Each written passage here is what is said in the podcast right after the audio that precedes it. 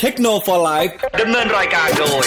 ในบอสพิสารถ้ำอมรบกเคเชอร์ศักดิ์วุฒิพงษ์ไพโรธสวัสดีครับต้อนรับเข้าสู่ช่วงต่อเวลาพิเศษเทคโนโลยีนะครับ อยู่กับนายบอสเหมือนเดิมนะฮะเฮ้ยน้ำเหนื่อย อะ ก็ต้อนรับนะ เดี๋ยวรอคนเข้ามานิดเดียว ลากเขาสูงเนี่ยลากลากสูงมากๆนะ โอเคอะใครเข้ามาแล้วลองเช็คชื่อกับผมหน่อยแล้วกันมาแล้วครับ มาแล้วค่ะอะไรอย่างงี้นะฮะจะได้รู้ว่ามากันแล้วนะครับอะก็เมื่อกี้ SMS ในรายการตอบหมดไปแล้วเพราะฉะนั้นก็เหมือนเดิมช่วงตอบรายพิเศษ แล้วก็คุยกันสบายๆแล้วกันเนาะนะครับเพราะว่ายังอยู่ในช่วงจัดคนเดียวอยู่นะฮะมันก็จะเหนื่อยๆหน่อย มันก็จะเริ่มซึมๆนิดนึงอะแจ้งทราบไปก่อนสัปดาห์หน้านะครับ เนื่องจากพุธหน้าพุธที่6 เมษาเป็นวันหยุดเนาะเป็นวันจักรีนะครับ ก็ต่อเวลาพิเศษเราจะเลื่อนไปเป็นวันศุกร์ที่8อ่าเพราะว่าพอวันหยุดน้องซีกับทีมงานเขาเขาก็หยุดด้วยไงจริงๆครับก็จะมาจัดได้แหละ แต่ก็จะรบกวนเวลาเขาเกินไป แล้วก็เลื่อนไปเป็นวันศุกร์ซะ แล้วก็เออศุกร์ที่ 8 เมษายนได้ไหมวันเกิดสมทซะอีก โอ้ Happy Birthday มาก ๆ นะครับ ก็ย้ำอีกทีว่าสัปดาห์หน้าเราเลื่อนเป็นวันศุกร์เนาะนะครับสัปดาห์หน้า นะย้ำว่าสัปดาห์หน้านะ ไม่ใช่ศุกร์นี้นะศุกร์หน้านะ เออ ประมาณนี้นะครับ ฉีดมือแล้วอุ้ยมือนุ่มอะอะรอคนนิดนึงแล้วกันค่อยขอบคุณสปอนเซอร์ อยากให้ อยากให้สปอนเซอร์ได้ exposure เยอะๆ เข้ามาแล้วกดไลค์กดแชร์ทักทายกันด้วยนะครับ สวัสดีด้วยนะฮะอะอยากจะชวนคุยเรื่องอะไรว่ากันมาได้เลยสำหรับวันนี้นะครับ เหมือนเดิมว่างๆ ช่วงนี้ไม่ค่อยมีอะไรนะ มือถือเปิดตัวไปกันหมดแล้วก็เหลือแค่ oppo find 5 pro พรุ่งนี้มีงานคอมมาดไบเทคบางนานะครับ ใครที่จะประกอบคอม อัปเกรดคอม นี่คืองานที่ไม่ควรพลาดแล้ว จังหวะมันโคตรโบ๊ะบะที่สุดแล้วนะสินค้าส่วนใหญ่ราคาลงครับ ไม่ว่าจะเป็นพวก RAM solid state disk hard disk การ์ดจออ่าแม้กระทั่ง power supply ก็ลงนะครับ มาโบ๊ะบ๊ะพอดี แล้วก็มีงานพอดี โห ครบสุดๆนะอะก่อนที่จะไปพูดคุยกันยังไงขอบคุณสปอนเซอร์ของเราด้วย main sponsor ขอบคุณ Acer นะครับจะซื้อสินค้า Acer เข้าไปได้เลยที่ Acer Store Online นะ ที่ store.acer.com เลื่อนลงมาข้างล่าง กดที่ประเทศไทยก็จะเจอกับหน้าเว็บอ่า Acer Store Online นะครับ แล้วก็ถ้าเกิดอยากซื้อสินค้าที่อื่น ๆ รวมถึงถ้าไปคอมมาอย่าลืมแวะไปที่บูธ JIB ด้วย รู้สึกว่าโปรออนไลน์จะเป็นโปรเดียวกันในงานนะ ลองกดเข้าไปดูก็ได้นะครับ www.jb.co.th นะครับผมขอบคุณ JB ด้วยนะจ๊ะ มาคุยกันต่อขออนุญาตถอดแว่นได้ไหมฟ้าขึ้น ไหวไหมบอส บอสไม่น่าไหว ไม่มีใครทักบอสเลยอะ บอสเสียใจแล้วนะ บอสเหนื่อย มาช่วยช่วยกันจัดรายการเร็ว เออ มันจัดกันเร็ว อืม มีมีเพื่อนเอสมีเพื่อน message มา พี่บอสครับ ซื้อ S22 Ultra มาแล้วขายไปแล้วครับ นิ้วผมสั้น เอื้อมไม่ถึง แต่มันมีปัญหาจริงนะ ขนาดของ S22 Ultra นะครับ ใหญ่ใหญ่จริงขนาดผมเป็นคนมือใหญ่ ผมรู้สึกมันใหญ่ไปนิดนึงเลยเนาะอะสวัสดี หน่วยกล้าตายคนแรกคุณเตี๋ยห้างลิม สวัสดีด้วยนะครับ เมื่อคืนก็เจอกันในไลฟ์นะ วันนี้ยังตามมา ในนี้อีกนะขอบคุณด้วยสวัสดีด้วยนะครับผมนะครับอะอยากจะชวนคุยเรื่องอะไรวันนี้ฟรีนะ เพราะว่า SMS เราตอบหมดแล้วนะครับ แล้วก็เรื่องที่อยากจะพูดคุยจริงๆก็พูดคุยไปในรายการพิยุเมื่อกี้หมดแล้วก็คืองานคอมมานด์คือ รอบนี้ต้องยอมรับว่า Commart มันจังหวะดีจริงๆอะใช้พูดอีกกี่ทีผมก็พูดเหมือนเดิมว่าจังหวะมันโคตรดีเลยจังหวะมันโบ๊ะบ๊ะดีมากๆเลยครับ คือในจังหวะที่ฮาร์ดแวร์ส่วนใหญ่ราคาลงหรือราคานิ่งแล้วอะไรเงี้ย ตัวงานมารองรับในจังหวะพอดีเด๊ะๆนะครับ มันทำให้แบบโหผมมั่นใจเลยว่าความหมายของนี้น่าจะคนเยอะกระฉูดแน่ๆนะครับ เพราะว่ายกเว้นว่าจะไม่มีตังค์กันแล้วอะยกเว้นจะไม่มีตังค์กันแล้วนะฮะสวัสดีคุณธีรชาติด้วยนะครับ คุณนนทชา มี Nintendo Switch อยู่แล้ว จะเปลี่ยนเป็น OLED ดีไหม ถ้าจะเปลี่ยนคือคุณต้องเน้นแฮนด์เฮลอะหมายความว่าถ้าเกิดคุณ Nintendo Switch ปัจจุบันที่คุณมีอยู่ คุณแทบไม่ได้ต่อกับทีวีเลย แต่ว่าเน้นพกพาไปเล่นนู่นที่นี่บ่อยๆ อะ กรณีแบบเนี้ยยอมขายเครื่องเก่าแล้วไปซื้อตัว OLED ถือว่าได้ประโยชน์แบบเต็มๆ ถึงแม้ performance มันเท่าเดิม แต่สิ่งที่คุณจะได้คือคุณได้จอใหญ่ขึ้น คุณได้จอสวยขึ้น คุณได้ลำโพงดีขึ้น ซึ่งเป็นสองสาอย่างที่จะถูกอัปเกรด อย่างชัดเจนในตัว Nintendo Switch OLED ซึ่ง ไอ้สองสาอย่างเนี้ย คุณจะไม่ได้ประโยชน์เลยถ้าเกิดคุณซื้อมาแล้วคุณเอาไปต่อกับทีวี เพราะว่าทีวีมันไม่ได้ใช้จอของตัวตัวเครื่องถูกปะลำโพงก็ไม่ได้ใช้ของตัวเครื่องมาไปใช้ของทีวี ก็เลยจะไม่มีประโยชน์นั้น เพราะนั้นเวลาเราเวลาปัจจุบันมีใครถามว่าซื้อ Nintendo Switch ซื้อรุ่นไหนดีในกรณีระหว่างรุ่นกล่องแดงกับรุ่นตัว OLED ก็จะตอบว่าถ้าเกิดคุณซื้อมาแล้วเน้นต่อกับทีวีเล่นจอใหญ่ อันนี้สามารถประหยัดตังค์ไปซื้อรุ่นกล่องแดงธรรมดาได้นะเพราะ performance ไม่ต่างกันนะ CPU มันตัวเดียวกันแรมรอมเท่ากันนะครับเอ่อ Wi-Fi ยังจับเหมือนกันเลย เห็นว่าตัว OLED จะได้จอใหญ่ขึ้นนะครับจริงคือจอมันตัวเครื่องมันประมาณเดิมแหละแต่ว่าขอบจอมันจะมันจะบางลงไอ้ส่วนดำๆนะครับมันก็เลยเหมือนเนื้อที่จอใหญ่ขึ้น แล้วก็ได้จอเปลี่ยนจากตัวที่เป็นจอจอจอแบบจอ TFC ธรรมดา กลายเป็นจอ OLED นะมันก็โอ้โหสีสันไดนามิกก็ดูสวยขึ้นถึงแม้ OLED ของตัว Nintendo Switch OLED อาจจะสู้แสงกลางวันไม่ค่อยได้ คือออกไปใช้เล่นกลางแจ้งเนี่ยอาจจะสู้พวกมือถือที่เป็นจอ OLED อย่างเงี้ยไม่ได้ แต่ว่าก็โดยรวมถ้าเกิดเล่นในที่ปกติแสงทั่วไป คุณก็เห็นความแตกต่างในเรื่องของสีสัน Dynamic Range ที่สวยขึ้นได้ชัดเจนแล้วล่ะลำโพงเขาจะมีความมีความกังวานขึ้นนะครับ แล้วก็ผมว่าเสียงมันดีขึ้นพอสมควรอะ คือถ้าใครเล่นโนสวิตรุ่นปัจจุบันเล่น handheld ก็จะรู้ว่าเสียงมันจะค่อนข้างแบบ ป๊อกแป๊กเล็กน้อย อ่า อันนี้ก็เสียงจะมีความแน่นขึ้นนะครับ คุณภาพเสียงดีขึ้นประมาณนี้นะครับผมนะคุณสมพงศ์สวัสดีด้วย คุณบิ๊กบอยเมื่อคืนเนี่ยบอกว่าเมนบอร์ดควรเว้นกิกะไบต์ไว้ก่อนอ่ากิกะไบต์ช่วงนี้จริงๆมีปัญหาเรื่องของตัว BIOS ครับ จะมีปัญหาเรื่องของ BIOS แล้วก็ยังมีปัญหาไอตัวซอฟต์แวร์เดิมๆซอฟต์แวร์ควบคุม RGB ก็ยังมีปัญหาอยู่ ยังไม่ยอมแก้ทีไม่รู้ทำไมนะครับก็เลยจะจุกจิกเล็กน้อย โดยเฉพาะสายปรับแต่งนะครับ คุณสมคิดอยากได้กระถางทูบไฟฟ้าแบบชาร์จได้มีโอ้โหไม่ไม่มีแนะนำเลย คือที่บ้านไม่ใช่ไม่ใช่สายจีนไงก็เลยไม่ได้ซื้ออะไรพวกนี้ไว้เหมือนกัน เออ อันนี้ไม่ไม่เคยมีแต่ว่า ไม่ไม่รู้เลยครับ อันนี้ไม่รู้จริงอาจจะต้องเดินพวกสำเพ็งดูครับ ว่ามีรุ่นไหนอันนี้ไม่รู้จริงขออภัยด้วยสวัสดีคุณฮีนด้วยครับ คุณสมพงศ์สอบถามมาจัด Intel Core 5 12500 นะครับ บวกกับบอร์ดที่เป็น chipset B660 RAM DDR4 3,200อ่า3,632กิกก็จะว่าได้เป็น 16กิกคูณ2นะครับ Storage s t disk M.2M อ่า512 power 650 วัตต์ทำงานที่บ้านไม่ใช้ห้องแอร์จำเป็นต้องเพิ่มชุดระบายความร้อนไหมควรครับ เพราะว่าชุดชุดพัดลมเดิมๆของตัว Intel ถามว่ามันเอาอยู่ไหม ถ้าเกิดถ้าเกิดที่บ้านคุณ Air Flow ดีต่อให้ไม่เปิดแอร์แต่ว่าถ้า Air Flow ดีมากๆ ก็พอจะเอาอยู่แต่คุณเห็นตัวเลขแบบ 85 90 แน่ๆ เห็นชัวร์ๆอยู่แล้วครับ ถ้าเกิดเป็นคนจิตใจหวั่นไหวกับตัวเลขเหล่านั้นนะครับ แล้วเดี๋ยวมันกำลังจะเข้าหน้าร้อนชิปเป๋งของไทยแล้วอะนึกออกปะก็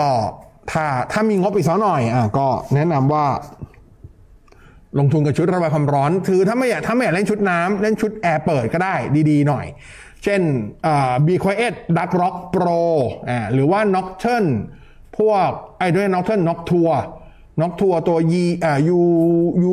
14 S อะไรพวกเนี้ย U 10 U 15อะไรเงี้ยก็ได้นะครับ Noct Tour ก็ได้ Be Quiet ก็ได้ ถ้าเกิดเป็นชุดนะอ่าชุดพัดลมนะ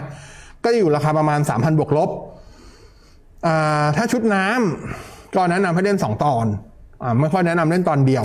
ถ้างบน้อยหน่อยก็อาจจะดูของ t h e r m o t e c ตัวที่เป็น ARGB อ่าตัวนั้นก็จะถูกหน่อยประมาณสักสามพันห้าสามพันหกแต่ตอนนั้นตอนตอนนี้เราตัวนั้นประสิทธิภาพถ้าเทียบถ้าเทียบกับดาร์ร็อกโปหรือเทียบกับน็อกทัวจะที่เป็นที่เป็นชุดพัดลม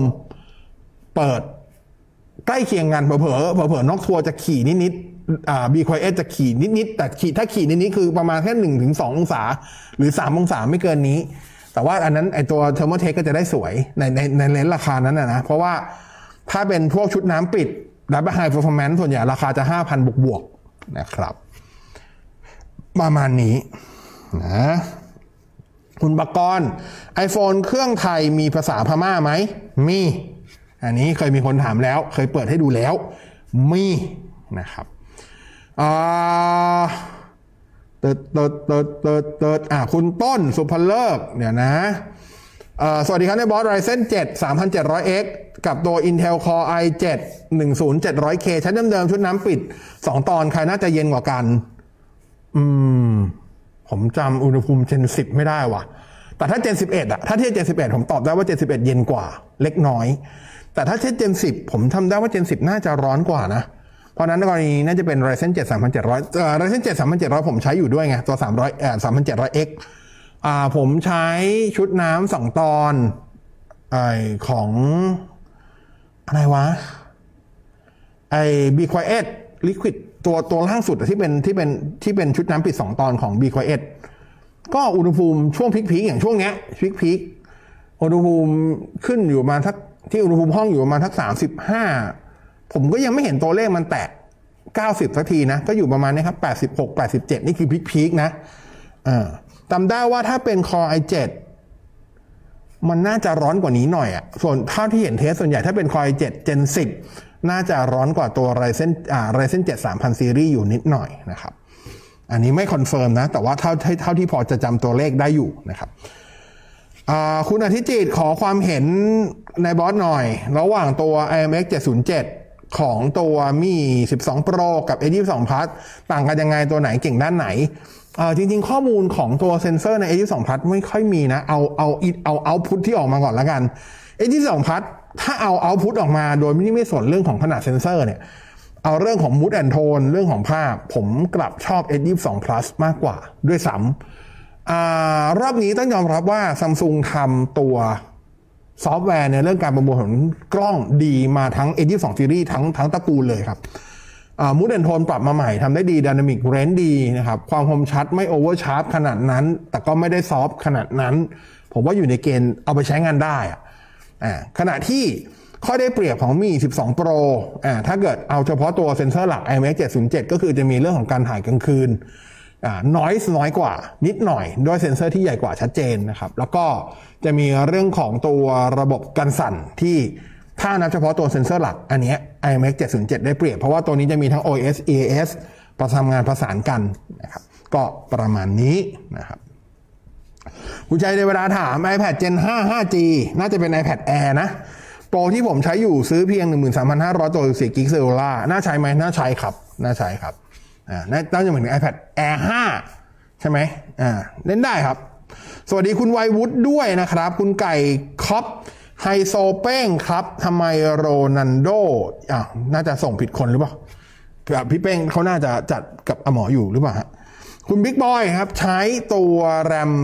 16 กิกสามพันสองบาแปดคูณสองอยู่ ถ้าต้องการเป็นสามสองควรเปลี่ยน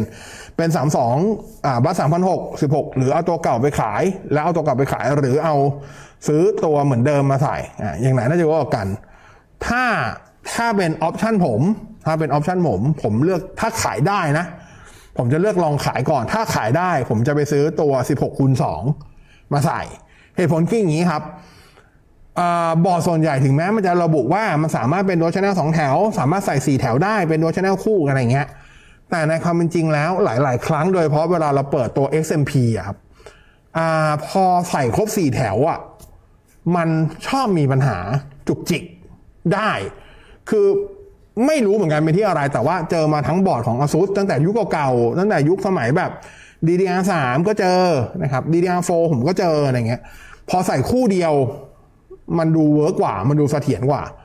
อาจจะเป็นผิดก็ได้แต่ประสบการณ์ผมสอนมาแบบนั้น เพราะนั้นถ้าเกิดมันเผอิญว่าขายได้ ก็ลองขายก่อน ถ้าขายได้ในราคานั้นถ้าขายไม่ได้ ก็ไม่เป็นไร ซื้อ 16 กิกก็คือ8คูณ2อะมาใส่เป็น 4 แถวเลยก็ได้นะครับ แล้วก็แค่ภาวนา ว่ามันจะไม่จุกจิก แค่นั้นเอง คืออย่างนี้มันเป็นกรณีนี้จริงๆนะ โดยเพราะสายแต่ตัวใหญ่แต่ส่วนใหญ่ที่จะเจอการจุกจิกคือสายโอเวอร์คล็อกก็คือพอโอเวอร์คล็อกขึ้นไปบางที บางทีพอพอใส่สี่แถวเต็มอะมันมันเปิด XMP ไม่ได้บ้าง overclock ด้วยไฟ voltage เหมือนเดิมไม่ได้บ้างดันไฟ VRAM ขึ้นไม่ได้บ้างอะไรเงี้ย ประมาณนี้ครับ เออมันก็จะเป็นปัญหาเล็กๆน้อยๆถ้าถ้าถ้าเป็นผมถ้าถ้าเป็นผมย้ำอีกทีว่าถ้าเป็นผม ผมผมจะลองเลือกขายตัวเก่าก่อน ถ้าขายได้ในราคาที่โอเค ก็ก็ขายไปแล้วก็ไปซื้อตัว 16 gigไอ้ตัวครับอ่า16กิก2แถว ที่เป็นบัส36ได้บัสสูงกว่าด้วยนะครับ ประมาณนี้นะครับเอ่อตดตดตดคุณคมมาพาสวัสดีด้วยนะครับ คุณฮีนมีข่าวเปิดตัวไฟ5 Pro บางอย่างยังไม่เห็นข่าวเลยครับ คุณต้นนะครับ ไปดู TDP มา3,007อยู่ที่ 65 วัตต์คอย7อยู่ที่125จะทราบว่าช่องว่าง TDP เยอะมากนะครับ ใช่แต่ว่า TDP มันไม่ได้บอกทั้งหมดว่ามันจะต้องร้อนกว่าแบบโอ้ยอย่างจากกรณีเนี้ยอะ65 วัตต์120วัตต์125 วัตต์ TDP ต่างกันเกือบเท่าตัวคำถามคือร้อนกว่ากันเท่าตัวไหม มันเป็นไปไม่ได้ถูกปะไม่ได้หมายความว่าตัว Ryzen 7 3700 จะร้อนที่ 70 องศาแล้วในขณะเดียวกันตัว Intel Core 7 เอ่อ 10700K มันจะมันมันจะร้อนที่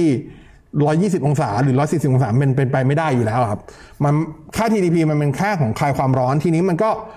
มันเป็นค่าที่ไม่ได้เป็นคลายความร้อนแบบวัดจากข้างนอก มันคือเป็นค่าคลายพลังงานความร้อนที่วัดจากตัวคอ มันก็มาดูตัวกระดองดูสารพัดหลายสิ่งออกมาด้วยนะครับเพราะนั้นมันไม่ได้เป็นการบอกว่าแบบมันต้องร้อนกว่าเยอะมากๆประมาณนั้นนะครับ คุณไวโรนะครับนายบอสเคยต่อ iPad Air กับ PC เพื่อแชร์สกรีนของ iPad เข้าคอมไหมอะไม่เคยเลยครับ เคยแต่ต่อกับของฝั่ง Mac อันนี้ใช้ไซคาแต่จำได้ว่าต่อ PC ได้นะ แต่ผมจำชื่อจำผมจำชื่อซอฟต์แวร์ไม่ได้ แต่ว่ามันมีครับ ลองเสิร์ชใน Google ดูก็ได้ผมเห็นผมเห็นเพื่อนผมทำแต่ว่าผมมันไม่เคยลองนะครับ คุณฮีนแล้วมี 12 อัลตร้ามีข่าวเปิดตัวหรือยังยังนะครับมีโอกาสเข้าไทยไหมไม่รู้เพราะยังไม่เปิดตัวครับ จะเหมือนมี 11 อัลตร้าไหมที่มีเครื่องขายนิดเดียวแล้วหมดจองไม่ทันก็ตอบไม่ได้ครับ เพราะว่ามันคือสิ่งที่ยังไม่รู้ครับ ก็เป็นคำถามที่ไม่มีคำตอบให้เลยสักอันเดียวนะครับรัมสี่จุกจิกจริงครับ อีกเสียงอ่าคุณวิทย์นะครับ จอ 21.9 สีสวยดูหนังมีรุ่นไหนแนะนำบ้าง ก็ถ้าเป็น 21ต่อ9 กันจริง ๆ จะมีอยู่ไม่เยอะครับ อ่าอยู่ที่งบด้วยอ่าตั้งงบมาเท่าไหร่ ถ้าเกิดงบต่ำหมื่นจะมีของ LG เป็นหลักนะครับไอตัว 29 นิ้วของเขาอะอ่าตัวนั้นก็ใช้ได้ แต่ถ้าเกิดขึ้นมาอ่าก็จะมีของจะมีทั้งของเสี่ยมี่ที่เป็น 34 นิ้ว ตัวนั้นก็ 21 ต่อ 9 นะครับที่แต่ว่าต้องบอกก่อนนะ ถ้าเกิดเขาจะไปใช้ไอจอ 21 ต่อ 9 ที่เป็นขนาด 34 นิ้วที่มีหลายยี่ห้อในตลาดนะครับไม่จะเป็นของทุกยี่ห้อเลยครับ จะเป็น Samsung Odyssey จะเป็นไออะไรวะ ตัวของเสี่ยมี่เคิร์ฟ 3-4 นิ้วอะไรเงี้ย บอกกันนะว่ามันโคตรยาวเลยนะ เพราะนั้นโต๊ะคุณก็ต้องได้ด้วยสำรวจพื้นที่ด้วยนะครับ จอ 22 9 เนี่ยกินพื้นที่โต๊ะในแนวกว้างมากนะครับ หลายคนเลยเล่นแค่ตัว 29 นิ้วของ LG ตัวนั้น เออ บอกงบมาดีกว่าคุณวิทยาเออคุณวิทย์นะครับ จะได้บอกได้แต่ว่าย้ำอีกทีว่าถ้าเกิดจะไปซื้อ34นิ้ว29 นิ้วไม่ค่อยมีใครทำยังมี LG อะทำเยอะ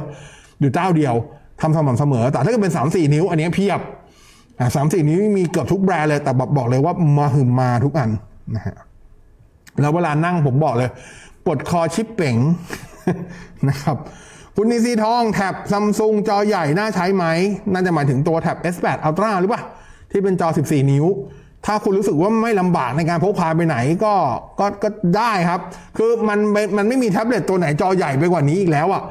ผมใช้คำว่าอลังการกว่า iPad Pro 12.9 อีกครับ โคตรลำบากในการถือสำหรับผมนะ คือโหภาระชัดๆอะ จอ 14 นิ้ว ไอตัวแท็บเล็ตไอตัวแท็บ S8 Ultra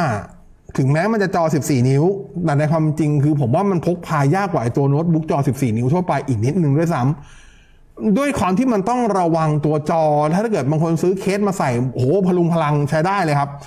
แต่ว่าบอกเลยว่าถ้าเกิดแบบไปนั่งร้านกาแฟชิคๆเปิดมานี่คือมองทั้งร้าน มองแบกมันทำไมครับผมหยอกนะ แต่สำหรับผมผมว่ามันใหญ่ไปอะ เหมือนเหมือนแท็บ S8 Ultra เหมือนเหมือนซัมซุงต้องแก้แค่อยากเอาชนะ iPad Pro อะใหญ่กว่าอะไรประมาณเนี้ยเออสำหรับผมนะ เพราะนั้นสำหรับผมอะไรมาแล้วแต่คนอะนะ อย่างตัว iPad เอายกตัวอย่างมาที่ iPad Pro ก็ได้ครับ iPad Pro ส่วนใหญ่ผมก็ไม่ค่อยเชียร์ให้ซื้อ 12.9 ยกเว้น ว่าคุณเป็นคนทำงานด้าน ภาพทำอีลาสทำมัลติมีเดียจริงจังบน iPad อ่าอยากได้พื้นที่ใหญ่โอเค 12.9 ซื้อได้ แต่ก็ต้องบอกย่อมยอมรับเหมือนกันว่า ใช้ไปสักพักคุณจะชินแหละในการพกพาคุณคุณจะหาวิธีในการพกพาได้ เพียงแต่ว่า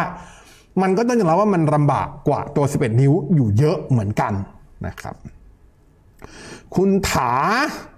ตอนเช้าบางวัน Wi-Fi ใช้ไม่ได้ต้องกดปิดเครื่องแล้วเปิดใหม่ จึงใช้ได้แบบนี้เป็นปัญหาที่เครือข่ายหรือตัวเราเตอร์โหตอบไม่ได้เลยครับ ต้องลองเท่านั้นครับ ก็เช่นสมมติว่ากรณีของมือถือเนาะหรือถ้าเป็นมือถือ ตอบแบบนี้แล้วกัน อ้เช้าบางวันที่บอก Wi-Fi ใช้ไม่ได้อะคุณมีอุปกรณ์เชื่อมต่อ Wi-Fi มากกว่าหนึ่งเครื่องไหม ถ้ามีลองดูเช็คหลาย ๆ เครื่องว่าทุกเครื่องเชื่อมต่อไม่ได้เหมือนกันเหมือนกันหรือเปล่า ถ้าใช่อันนั้นน่าเป็นไปได้ว่าน่าจะเป็นที่ตัวเราเตอร์หรือตัวผู้ให้บริการซะมากกว่า แต่ว่าสมมุติว่าคุณมีอุปกรณ์อะสมมติในบ้านคุณมีอุปกรณ์ที่เชื่อมต่อ Wi-Fi สมมติมีคุณมีสมาร์ทโฟนอะคุณอยู่คุณอยู่กับน้องคุณอยู่กับแฟน คุณอยู่กับใครสักคนหนึ่งก็ได้ของของคนที่คุณอยู่ด้วยก็ต่อไม่ได้ ของคุณก็ต่อไม่ได้อะอันเนี้ย น่าจะเป็นปัญหาที่ตัวเราเตอร์ แต่ทางของคุณต่อไม่ได้ แต่ของอีกคนต่อได้ แล้วอุปกรณ์ตัวอื่น เช่นโน้ตบุ๊กก็ดันต่อได้ใช้งานได้อะอันเนี้ยน่าจะเป็นปัญหาที่อุปกรณ์คุณ ถ้าในกรณีหลังคำแนะนำก็คือลอง forget network ก็คือลองลบnetwork นั้นทิ้งก่อน แล้วเชื่อมต่อใหม่ ใส่รหัสใหม่อ่าใส่รหัสอีกครั้งอะแล้วลองดูว่าเจอปัญหาเดิมไหม แต่ในกรณีถ้าเกิดว่าทุกเครื่องหรือส่วนใหญ่สมมติคุณมีคุณมีอยู่ห้าเครื่อง สี่ในห้าต่อไม่ได้มีดันทะลึ่งเครื่องหนึงต่อได้อะอันนี้ส่วนใหญ่น่าจะเป็นที่เราเตอร์ ก็อาจจะถ้าเกิดเป็นเราเตอร์ของผู้ให้บริการ อาจจะร้องขอให้เขาลอง reset ให้ดูก็ได้นะครับ หรือลองร้องขอเปลี่ยนอุปกรณ์ดูก็ได้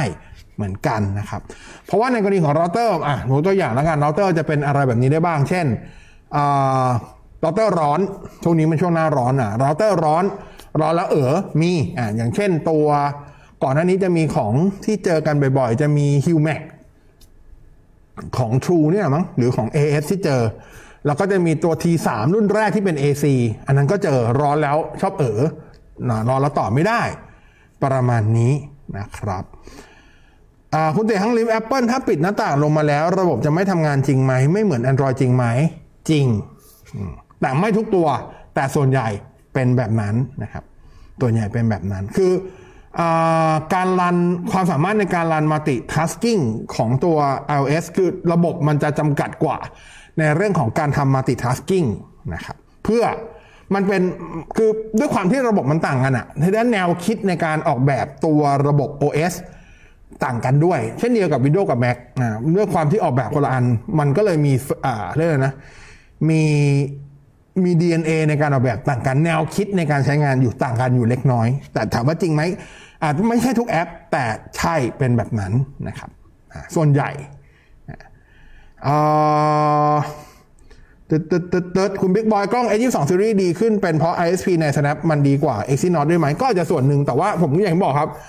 หลักๆผมก็ยังให้ตัวซอฟต์แวร์เป็นหลักอยู่ยังให้ซอฟต์แวร์เป็นหลักอยู่นะครับแต่ก็เป็นไปได้แต่ก็เป็นไปได้ก็เป็นไปได้ จริง ๆ ภาพในภาพใน Exynos 2200 ก็ดีกว่าตัว Exynos 2100 เหมือนกันนะครับคุณตูน โอเค ขอบคุณสำหรับดาวด้วยนะ ให้น้องซีไป คุณกิติภูมิใช้ iPhone 7 เดี๋ยวนะคำถามมันหายไปไหนเนี่ยใช้ iPhone 7 เชื่อมต่อลำโพงบลูทูธเสียงออกมาดี พอใช้ iPhone 13 เชื่อมลำโพงเสียงกลับไม่ค่อยดี เออ อันนี้ไม่เคยเจอแฮะไม่แน่ใจแน่ใจนะว่าไม่ได้คิดไปเอง จริง ๆ มันไม่ควรต่างกันนะ ในความเป็นจริงอะ มันไม่ควรจะต่างกันนะครับ จริง ๆ มันไม่ควรจะต่างกันนะไม่ได้คิดไปเองใช่ไหมแต่ผมยังไม่เคยเจอกรณีนี้นะยังไม่เคยเจอจริง ๆอ่ายังไม่เคยเจอจริง ๆ พอยิ่งเป็นยิ่งเป็น iPhone ด้วยกันเนี่ย ไม่รู้เหมือนกัน อาจจะเป็นไม่รู้สิซอฟต์แวร์หรอ อันนี้ตอบไม่ได้เหมือนกันครับแต่ยังไม่เคยเจออ่าคุณชัยอ่าอะไรไม่รู้ว่าส่งสติกเกอร์มา คุณมิ้งเราเตอร์ Xiaomi ดีไหมตัว AX 6000 กับตัว X 3600คุณภาพสัญญาณต่างกันเยอะมากไหมต่างครับ ถ้าได้ซื้อก็ X 6000 ก็จะได้ตัวแคมเยอะขึ้นได้การเชื่อมต่อที่เสถียรขึ้นนะครับ สัญญาณไปได้ไกลขึ้นอีกหน่อยนะครับ แล้วก็ลิงก์สปีดสูงกว่านะครับ ก็ตามนั้นอีกอย่างหนึ่งที่ตัว A 6 0 0ได้เปรียบอาจจะเป็นเรื่องของตัวที่มันเป็นเป็นซอฟต์แวร์จีนด้วยแหละ อ่ามันทำให้เรื่องของเสากำลังเสาคืออ่าข้อกำหนดมาตรฐานกำลังเสาในไทยกับในจีนจะต่างกัน ของไทยจะใช้เหมือนเหมือนทางฝั่งของยุโรปมั้ง ซึ่งมันจะมันจะค่า dB ที่เขากำหนดไว้มันจะน้อยกว่า ทางฝั่งที่จีนใช้อยู่นิดหน่อยอะไรประมาณนี้นะครับ แต่ก็แลกกันคือถ้าเกิดคุณใช้ตัวเราเตอร์ Xiaomi ที่เป็นของจีน สิ่งที่ได้กลับมาก็คือมันจะมีการส่งข้อมูลกลับไปยังเซิร์ฟเวอร์ Mi ที่จีนอะก็จะมีแต่ว่าโอเคมันเป็น เป็นแพ็กเกจเล็กๆอะไม่ได้กระทบต่อต่อต่อความเร็วในการใช้งานจริงหรอกเพียงแต่ว่าช่วงเวลากลางคืนอะเวลาคุณตื่นมากลางดึกไม่มีใครใช้เน็ตเลย แล้วคุณไปดูที่เราเตอร์ไอตัวไฟก็จะวิ่งอยู่เอ๊ะทำไมมันวิ่งวะอะไรเงี้ยอะมันก็คือมีการส่งข้อมูลกลับไปประมาณนี้นะครับแต่ข้อมูลไม่ใช่ข้อมูลแบบโอ้เสียหายนะไม่ได้หมายความว่าเป็นเรื่องของ user password ไม่ไม่ได้ไม่ได้ซีเรียสขนาดนั้นนะครับคุณถา Wi-Fi เมด Wi-Fi งบหมื่นหนึ่งหรือน้อยกว่าตัวไหนดี มันจะมีตัวของ TP-Link AX AX 50มั้ง มันจะเป็น มันจะเป็น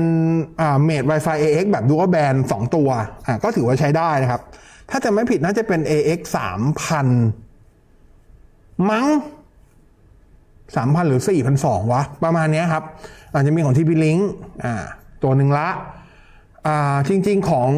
ของ l i n k ซิสจะมีตัวที่เป็น AX 4002 ชุด 2 ตัว ต้องจัดโปรอะมันจะอยู่ประมาณ 1,900 ประมาณนี้นะครับอลองดูคืองบนี้ไม่ต้องไปหาไม่คืองบนี้จริงๆ มันสามารถหาตัวที่เป็น AC ไตรแบนได้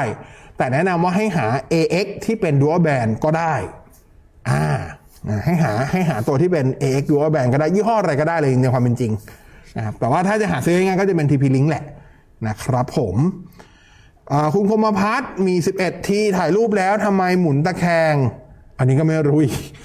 มีใครเจอไหมหมุนตะแคงเองเงี้ยเหรอ แต่ว่ามันมีกรณีแบบนี้เหมือนกันนะครับอ่าอันนี้เคยเจอตั้งแต่ตอน iPhone iPhone ก็เป็นนะ เช่น สมมุติว่า ถ่ายรูปแบบนี้อ่าถ่ายรูปแบบนี้ครับ เสร็จแล้วกล้องโฟกัสอะไรหมดละ เสร็จแล้วเราหมุนถ่ายแบบเนี้ย พอถ่ายออกมามันดันมันดันตะแคงอีกแบบอะเอออันนี้มันจะเป็น error มั้งพวก gyro มั้งอันนี้เข้าใจว่าอย่างนั้น อันนี้เจอตั้งแต่ iPhone จริงๆเจอตั้งแต่ตอน S20 FE แล้วก็ iPhone ก็เป็น ผมเลยเข้าใจว่าจะเป็นปัญหาที่ตัวชุด gyro ก็ได้ อันนี้เดาเอาเองนะ แต่ว่าถ้าเกิดแบบถามว่าเจอบ่อยไหมไม่เจอแต่ถ้าเกิด Mi 11 เจอบ่อยๆ อันนี้ต้องอาจจะเป็นที่ปัญหาซอฟต์แวร์ตัวเครื่องได้นะครับผมอลองดู อีกอันนึงลองดูโหมดในการถ่ายด้วยว่าถ่ายโหมดอะไร เช่น ถ่ายโหมด portrait หรือเปล่า โหมด portrait ส่วนใหญ่มันจะกึ่งๆบังคับ ถ่ายเป็นแนวตั้ง เป็นแนวคือชื่อ portrait มันก็บอกแล้วเป็นถ่ายภาพแนวตั้ง แต่บางคน portrait บางคนเปลี่ยนมุมไปแนวนอน แล้วซอฟต์แวร์มันยัง detect เป็นแนวตั้งอยู่พอถ่ายมามันก็เลยดูตะแคงแต่ว่ามันก็ไม่น่าซีเรียสปะเพราะเวลาก็แค่หมุน rotate มันหรือเปล่าครับ มันก็ไม่น่าจะซีเรียสขนาดนั้นนะสำหรับผมนะ เออลองดูลองดูนะครับ โอเค แนะนำฟิล์มกันรอยจอโค้งหน่อยเอ่อถ้าเอาเป็นฟิล์มธรรมดาอ่าถ้าฟิล์มธรรมดาก็จริง ๆ ของ Araree ก็ได้ครับ Araree ที่เป็นฟิล์ม elastic อยู่ 650 มั้งถ้าผมจำไม่ผิด มันจะเป็นเนื้อเหมือนของซัมซุงอะ อันนี้ผมติดอยู่เป็นของซัมซุงแต่ซัมซุง450 แต่ว่าสิ่งที่ต่างกันก็คือของ Araree จะตัวเนื้อฟิล์มจะมีความ แน่นติดแล้วแน่นกว่าของซัมซุงอยู่เล็กน้อยซัมซุงอาจจะต้องใช้ฝีมือในการติดเยอะกว่าของ Araree อะประมาณนี้ แต่ว่าถ้าเกิดจะเล่นเป็นฟิล์มกระจกอ่าที่เป็นแบบ tempered glass ผมแนะนำให้เล่นดีๆ ไปเลยครับ เช่นของอ่า Dome Glass ก็ได้ของเอเวอร์แมนก็ได้นะครับของ Panzer ก็ได้ แต่ราคาก็จะดุดันหน่อยอ่าประมาณนี้ แต่ว่าถ้าให้เลือกระหว่างติดฟิล์มกับเลือกซื้อเคสดีๆเป็นผมผมเลือกซื้อเคสดีๆแล้วฟิล์มธรรมดาก็ได้นะครับไม่ซีเรียสผมไม่ค่อยซีเรียสกับฟิล์มอีกอันหนึ่งที่กำลังมาแรงคือมันจะเป็นฟิล์มที่เป็นฟิล์ม elastic นี่แหละ แต่ว่าเป็นฟิล์ม elastic ที่หนาขึ้นมาหน่อย แล้วก็ใช้แสง UV ในการเคลือบกาวด้วยอ่าซึ่งจะมีของโฟกัสมั้งราคาอยู่ประมาณ 990 บาท เห็นว่าก็มันจะได้ข้อดีก็คือพอเป็นกระจกอะส่วนใหญ่ที่เป็นที่เป็นที่เป็นที่เป็นฟิล์มกระจกแข็งๆเนี่ย ข้อเสียคือไอตัวสแกนนิ้ว ถ้าเป็นในกรณีของซัมซุงเพราะว่าซัมซุงสแกนนิ้ว ถ้าเป็นรุ่นพวก S22 อ่า S22 Ultra อะไรเงี้ย มันใช้ มันไม่ได้ใช้ optical เนาะ มันใช้ตัวอัลตราโซนิกใช้คลื่นเสียงคลื่นเสียงมันจะมีผลเมื่อเมื่อมีกระจกแล้วก็มีแผ่นมีมีมีกาว ชั้นกาวมากั้นทำให้เหมือนคลื่นเสียงมันขึ้นมาได้อ่านได้ไม่เต็มที่ก็จะสแกนได้ยากหน่อย นั่นคือที่หลายคนเจอว่าทำไมติดกระจกแล้วสแกนยากเมื่อเวลาผ่านไปสักระยะหนึ่งนะครับ เขาก็เลยออกไอตัวฟิล์มตัวเนี้ยที่เป็นเหมือนฟิล์ม TPU EPU นี่แหละ แล้วก็มีกาวด้วยมีกาวในตัวด้วยนะ แล้วก็ใช้แสง UV ในการที่จะให้ตัวกาวมันผสานกับตัวกระจกหน้าจออะไรเงี้ย ซึ่งตัวนี้คือพอเป็นตัวฟิล์มชั้น ชั้นฟิล์มมันจะหนากว่าไอ้บางกว่าตัวกระจกอยู่แล้วก็จะทำให้เป็นมิตรกับเรื่องของอัลตราโซนิกในการสแกนนิ้วมากกว่าประมาณนี้นะครับ ก็ถ้าเกิดไม่ได้สนใจเรื่องของการกระแทกหรือการเขียนมากนัก ก็คงแนะนำของอารารีแต่ถ้าเกิดจะติดกระจกก็แนะนำให้ติดดีๆไปเลย โดมกลาสก็ได้แพนเซอร์ก็ได้นะครับ ประมาณนี้ประมาณนี้นะโอเค หมดยังจ๊ะ หมดแล้วอ่าโอเค ประมาณนี้นะครับ วันนี้ก็ย้ำอีกทีว่าพรุ่งนี้มีงานคอมมาดแล้วนะครับพรุ่งนี้มีงานคอมมาดแล้วนะครับ ยังไงก็ ก็ติดตามได้นะ มีจนถึงวันอาทิตย์นะครับสำหรับงานคอมมาร์ตนะมีถึงวันอาทิตย์เลยนะครับ ก็ถ้ามันเสาร์ใครไปก็เจอกันนะช่วงกลางวันกลางวันผมน่าจะไปวันเสาร์กลางวันแหละนะครับ จะไปหาจะไปดูตัวเก้าอี้ จะไปลองนั่งตัวไคเซอร์สามด้วยของ AndaSeat นะโอเค ประมาณนี้ขอบคุณที่เข้ามาคุยกันด้วยนะครับ ขอบคุณน้องซีขอบคุณทีมงานด้วยก็ย้ำทีสัปดาห์หน้าต่อเวลาพิเศษ ย้ายจากวันพุธที่ 6 เมษาไปเป็นวันศุกร์ที่ 8 เมษานะครับ เพราะวันพุธเป็นวันหยุดวันจักรีนั่นเองนะ ตามนี้วันนี้ลาไปแล้วขอบคุณสปอนเซอร์ด้วยครับ JB ขอบคุณ a อ e r ด้วย แล้วก็วันนี้ลาไปก่อน สวัสดีครับเทคโนโลยีดำเนินรายการโดย ในบอสพิสารถ้ำอมรบกเคเชอร์ศักดิ์วุฒิพงษ์ไพโรธ